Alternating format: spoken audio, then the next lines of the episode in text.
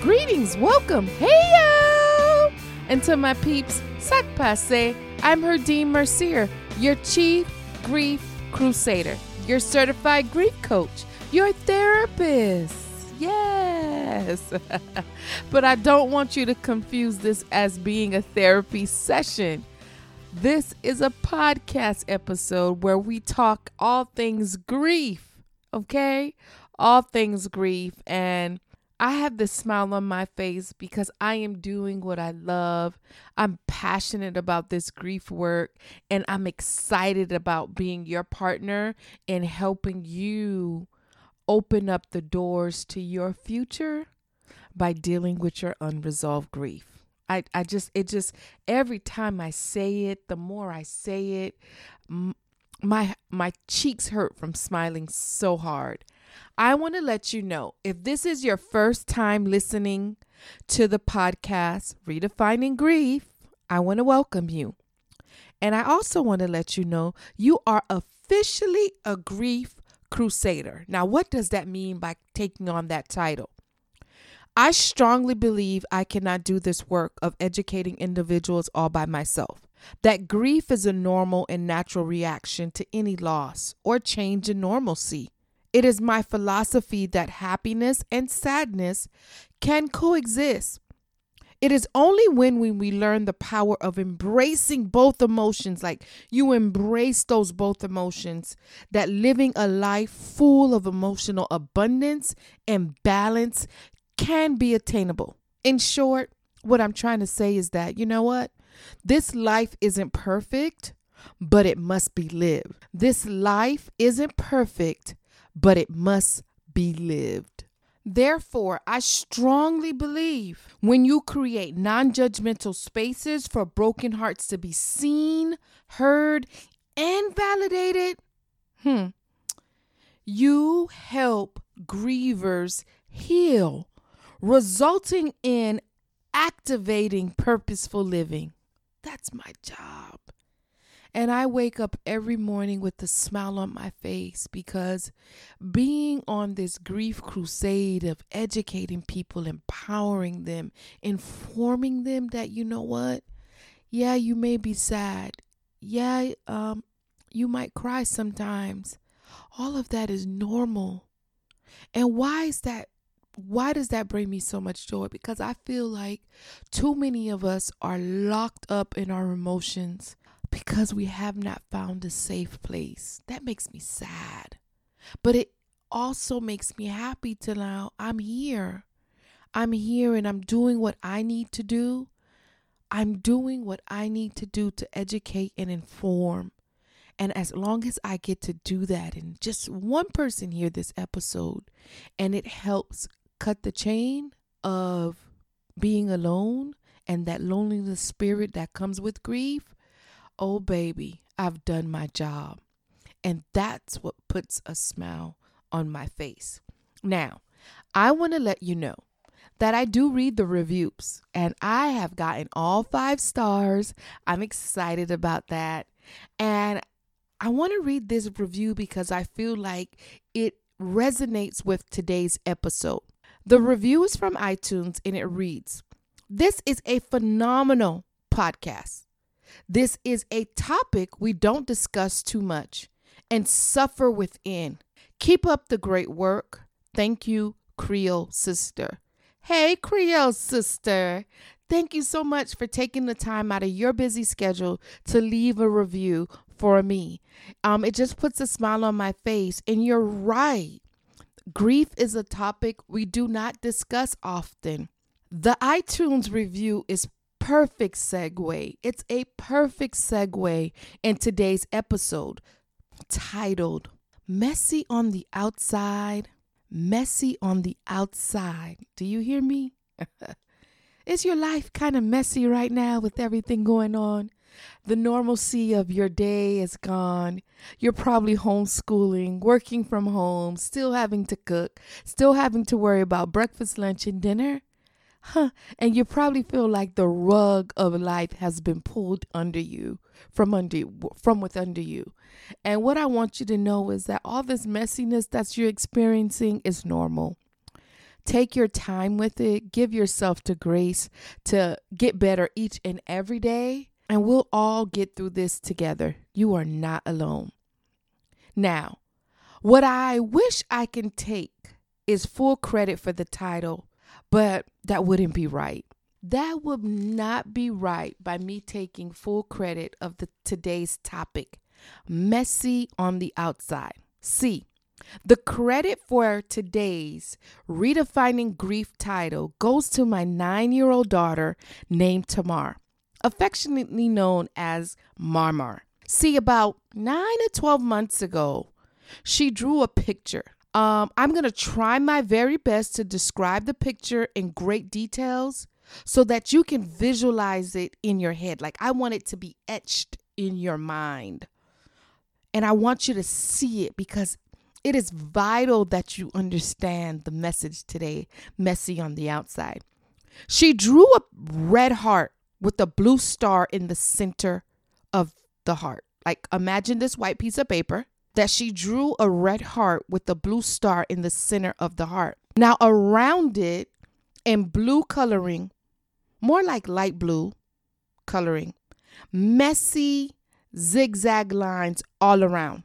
I mean, just all around the heart, all around the heart. I mean, everywhere. Then in a black marker, she writes, messy on the outside, cute on the inside. Messy on the outside, cute on the inside. Now, back when she drew the drawing, probably about nine to 12 months ago, like I mentioned earlier, I took the drawing and I taped it on my office wall. I was so touched by the wisdom my daughter created. I could not trash it. I could not put this drawing in the trash. Come on, parents, aunties, uncles, godparents, teachers. We all know that these elementary kids They can draw and they will draw everything they can. And not everything get puts in the keepsake box. We all know that.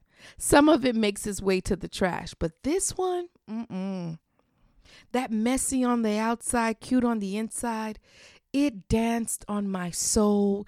It made my heart skip a beat because that sentence was so profound. The drawing is so profound, and I just could not put it in the trash. Especially being married to a minimalist. Dr. J, listening to the episode. Yes, you, honey. He don't want to see nothing extra taking up space, okay, in our house. So I am very selective about what we keep, what we don't keep, you know, so he doesn't call me a hoarder.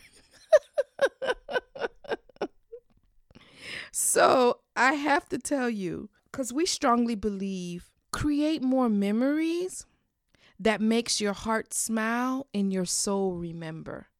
Create more memories that makes your heart smile and your soul remember. I strongly believe that. Messy on the outside. See, grief is messy. Grief is misunderstood. Grief can be lonely. Grief is a five letter word that people run away from, not to. Grief is a five letter word that people run away from, not to. That's why I'm on a mission to help redefine grief because no one, no matter where they live, sleep, and to tell you the truth, no matter the size of someone's bank account, hmm, can avoid experiencing some type of grief in your life. That's just to show you how normal it is.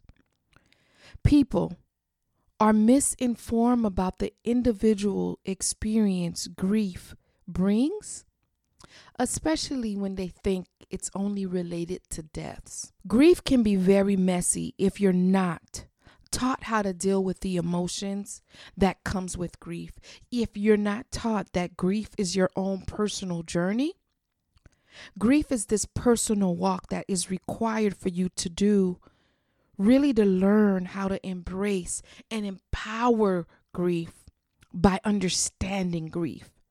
You empower yourself when you understand grief. By listening to this podcast, you are empowering your emotional well being by listening to this podcast. Okay? My favorite word on the entire universe, I'm talking about on the entire planet, is this word called wisdom. Holly, when I say wisdom is my favorite word, it is my favorite word because there's so much to gain when you take time to understand or add knowledge or or insight about a particular situation. So there's no other way to describe it but wisdom. You see how it comes out? Wisdom. Wisdom is that the most powerful word to me on this planet. Wisdom is defined by the dictionary.com as being the quality of having experience, knowledge, and good judgment, the quality of being wise, qualified as being wise. So you have good judgment, you have knowledge, you have experience. That's what brings wisdom. Now, I told you my favorite word, wisdom. Okay? Now I'm also going to let you know my favorite scripture. It says, Don't turn your back on wisdom, for she will protect you. Love her, and she will guard you. Wisdom, Proverbs 4 6. Don't turn your back on wisdom, for she will protect you, love you, and she will guard you. Proverbs 4, verse 6. I just love that word wisdom. Now, here is the wisdom that I want to dance on your heart and speak to your soul about Tamar's drawing, my little Marmar's drawing, my precious, beautiful angel, my beautiful baby girl, her kind and loving spirit. I see her, you know, I see her. The world is dealing with this virus right now, okay? Grief is being experienced in every facet from the loss of jobs, messy. Grief is being experienced in regards to the loss of your safety or normalcy. The loss and your normalcy is out the window. That's messy. Grief is being experienced because people are dying. Messy. Grief is being experienced in change of your financial state. It's there there's a change in your financial state, I should say. That's messy. It's already stressful enough, especially if you were living paycheck to paycheck. Now you have this to deal with on top of it messy. I know you may be asking a lot of whys. Why me? Why now? Why is this happening? This is not what my 2020 should look like. And I and I want you to know is we are in this together. Huh? And I also want you to let don't allow anyone to police your grief journey right now. This is your very own personal experience Okay? We are all grievers, but we're all looking at it from a different lens. I can tell you, looking back to 2008 to 2015, I was living paycheck to paycheck, having a hard time. And to be honest, we even had to do payday loans. Okay? Team Mercier had to do payday loans just to make ends meet, which is a bad cycle, by the way. Okay? But it was our only option at the time. I've been there and I understand what Tamar is saying. Okay? Although everything looks messy on the outside, please find peace on the inside. That's what she's saying. That's what that heart represents when I see that photo. Finding peace. The hell is outside of the heart. But you have to find peace on the inside of you. Herdine, how do I find peace? How do I find peace when I can't sleep? How do I find peace when I'm worried about how am I going to provide the next meal for my child? When school used to do that, when school used to take on some of that load, when my budget it's not adding up. How do I not worry? How do I find peace, Herdine? I know you're concerned. And I can say this again. I know this is not your 2020 goal. I know this is not what you fasted for. I know that. In 2019, you fasted for 2020 to be this this is your year. The year of crystal clear vision. I saw some of those means. 2020 was supposed to be the year of crystal clear vision. But right now, you want to say, Herdine, it is hell. It's a messy type of hell. Okay? It is a messy type of hell. My mess is that my family member is sick and I cannot go and visit them at the hospital. How do I find peace, Herdine? My message, my messiness is probably the change in our school schedule. My messy is probably the relationship that was was going great. But to tell you the truth, we're on our last leg. And being quarantined together and on our last leg is not adding up, Father. How do I find peace, Herdine? You're thinking? How do I find peace? How do I find peace, Herdine, when I'm supposed to be retiring? And when I look at my 401k, there's nothing left years and years of blood, sweat, and tears. There is nothing left. How do I find peace, Herdine? What I want you to know, Grief Crusaders, peace comes. Peace comes when you anchor down in truth. Peace comes when you tell the truth about how you feel. Peace comes when you anchor down about your heartache. Peace comes when you anchor down with the connections with your community and your people and truly see you that see you, they hear you, they understand you. Peace comes. My wisdom circle, I've expressed my fears, my concerns. I have cousins and family members I've said in past episodes who are in the medical field. I have friends who are in the medical field. They they chose, they said yes to this profession. They said yes to this call.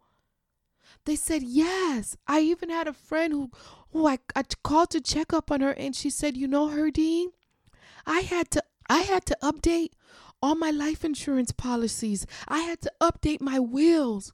My will because if I don't make it out of this as a nurse practitioner, if I do not make this out of this I have to know my kids are in the right place. Heartache. My truth is that brought fear. Hearing that brought fear, concern, worry that my friend was going through that. And what I believe is peace comes when we anchor down in our faith spending time with my wisdom circle, talking about it, reading Proverbs 91 and talking about it all week, or checking my cousin Evna. She loves to check me. Can you stop sending us stuff about all the negative things that are going on? Can we get some positivity in this group? She's checking me. And then I go, oh, okay, you're right. Let me go get some positive things of people who are actually making it through this virus.